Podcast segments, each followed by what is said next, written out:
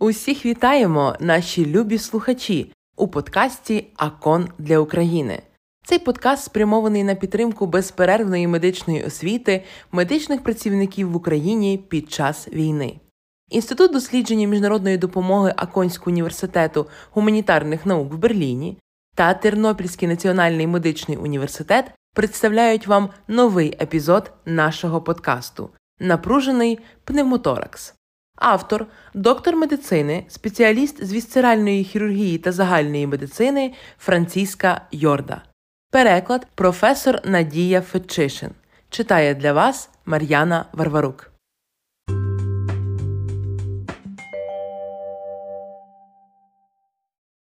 Напружений пневмоторакс виникає, коли повітря потрапляє у плевральну порожнину і самостійно не може вийти. Напружений пневмоторакс є гострим станом, який загрожує життю, і якщо його не лікувати, він зазвичай призводить до смерті протягом кількох хвилин. Напружений пневмоторакс у пацієнтів зі спонтанним диханням є рідкісним явищем. Напружений пневмоторакс є найпоширенішою причиною травматичної зупинки серця. Невилікуваний напружений пневмоторакс ідентифікують як одну з найбільш поширених причин смерті. Основна етіологія і патогенез. Провокуючими факторами напруженого пневмотораксу є переважно проникаючі або тупі поранення грудної клітки та переломи ребер. Напружений пневмоторакс рідко є результатом спонтанного пневмотораксу. Головною причиною напруженого пневмотораксу є захворювання легень, такі як була або ж порожнина, заповнена рідиною, бронхінальна астма, хозл тощо. Пневмоторакс без напруженого компонента часто переходить у напружений пневмоторакс під час ШВЛ. Клапанний механізм між легенями та плеврою дозволяє повітрю входити в плевральну порожнину, але не виходити з неї. В ураженій порожнині плеври виникає надмірний тиск, і як наслідок порушується венозний зворотній відтік до серця, а це, в свою чергу, призводить до гострої правосторонньої серцевої недостатності, що супроводжується шоком, зупинкою серця та смертю за декілька хвилин.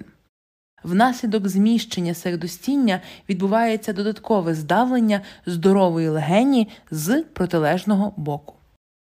Основні фактори ризику перший проникаючі поранення грудної клітки. Другий тупа травма грудної клітки з переломами ребер. Третій вентиляція надмірного тиску.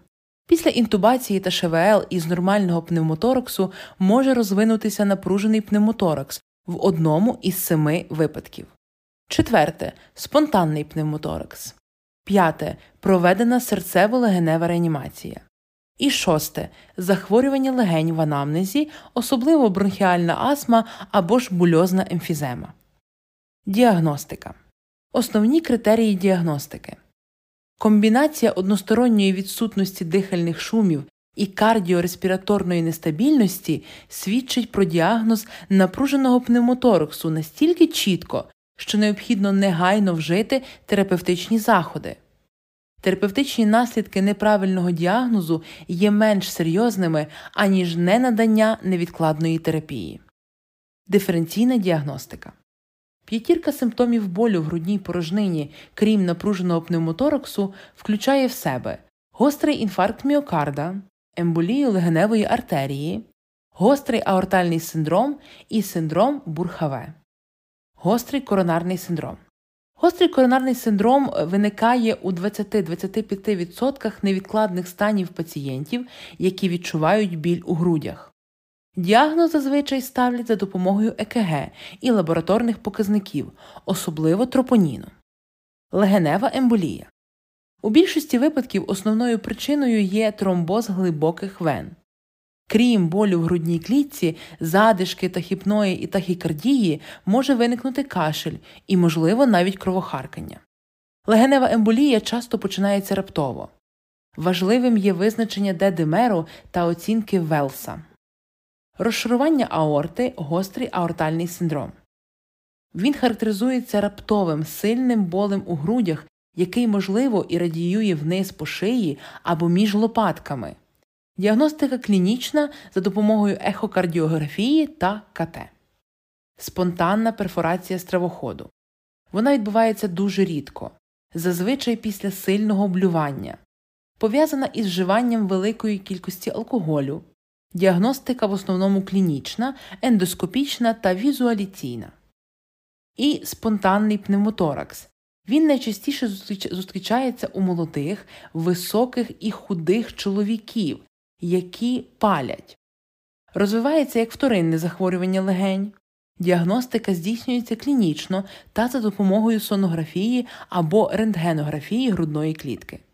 Дуже рідко може перерости в напружений пневмоторакс.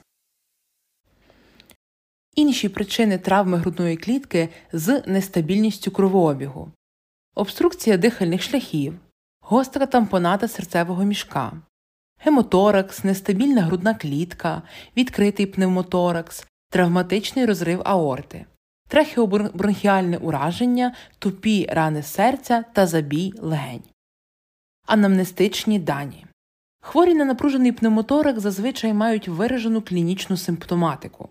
Основним тригером можуть виступати травма, нещасний випадок або ж падіння. Анамнез вказує на необхідність не відкладати клінічний огляд і швидке лікування. Швидко прогресує задишка, тахіпноe, біль у грудях, біль колючого або різкого характеру, плевритичний біль у грудях. Біль посилюється при кашлі і при глибокому вдиху. У пацієнта виникає страх. Також важливими є наявні захворювання легень. Основні клінічні ознаки швидко наростає задишка, ослаблення або відсутність дихання. Можливим є гіперсонорний перкуторний звук, застій у, рай... у яремній вені, гіпоксія, тахіпноe, тахікардія і гіпотензія. Інші ознаки шоку, такі як втрата свідомості, холодний піт, блідість, можливо, ціаноз або плями на шкірі, можлива емфізема шкіри, зупинка серця. У хворих зі спонтанним диханням спочатку спостерігаються розлади дихання, а згодом порушення кровообігу. У хворих з ШВЛ частіше спостерігаються порушення кровообігу та підвищення вентиляційного тиску. Огляд у поліклінічному відділенні.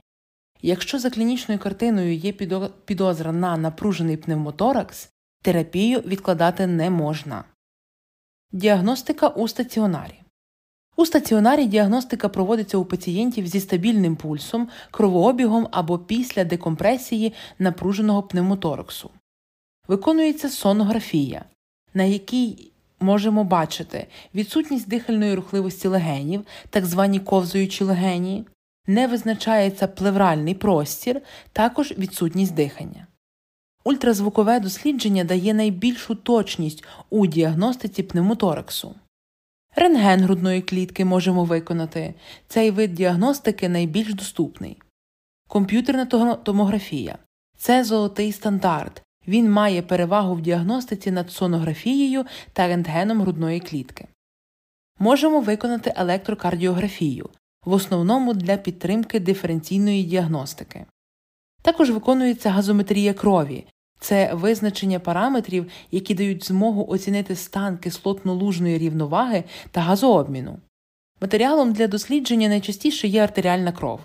Якщо неможливо зробити забір артеріальної крові, то беруть аналіз капілярну кров, але рідше беруть венозну кров. Аналіз газів крові не повинен призводити до затримки клінічної діагностики, але може бути корисним для оцінки гіпоксії та респіраторного ацидозу. Після екстреної плевральної декомпресії потрібна негайна госпіталізація. Отже, наступний пункт це терапія. Загальні відомості про лікування. При клінічно підозрюваному напруженому пневмотораксі слід негайно провести декомпресію. Зокрема, якщо виникає порушення кровообігу або дихання, слід негайно надати невідкладну допомогу. Транспортування в лікарню забирає багато часу, не є виправданим, оскільки затримує можливість невідкладного надання допомоги хворому на місці події. На доклінічній фазі неможливо повністю забрати повітря та кров з легень. У пацієнтів з високим тиском, у яких за допомогою аускультації діагностовано пневмоторакс, є великий ризик його переходу в напружений пневмоторакс. Як проводиться плевральна декомпресія?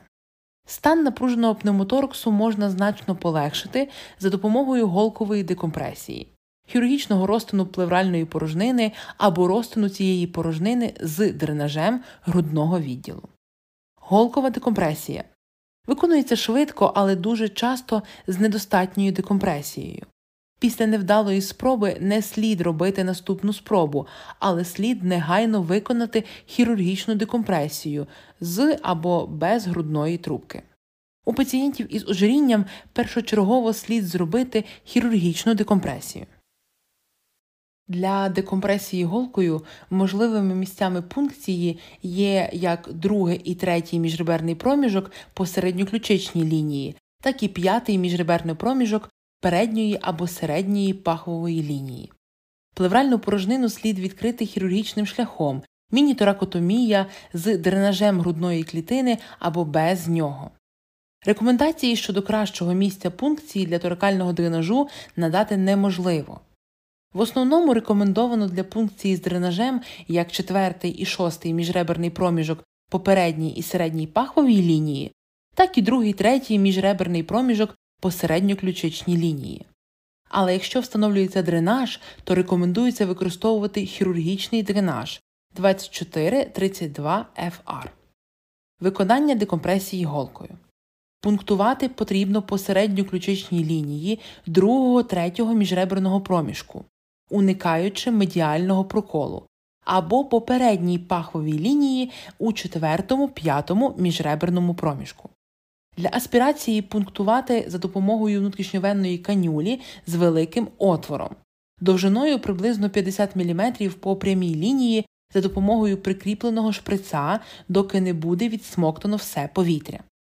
Після проколу сталевий стилет слід залишити на місці, щоб уникнути згинання незахищеної пластикової канюлі, виконання хірургічної декомпресії та дренування грудної клітки.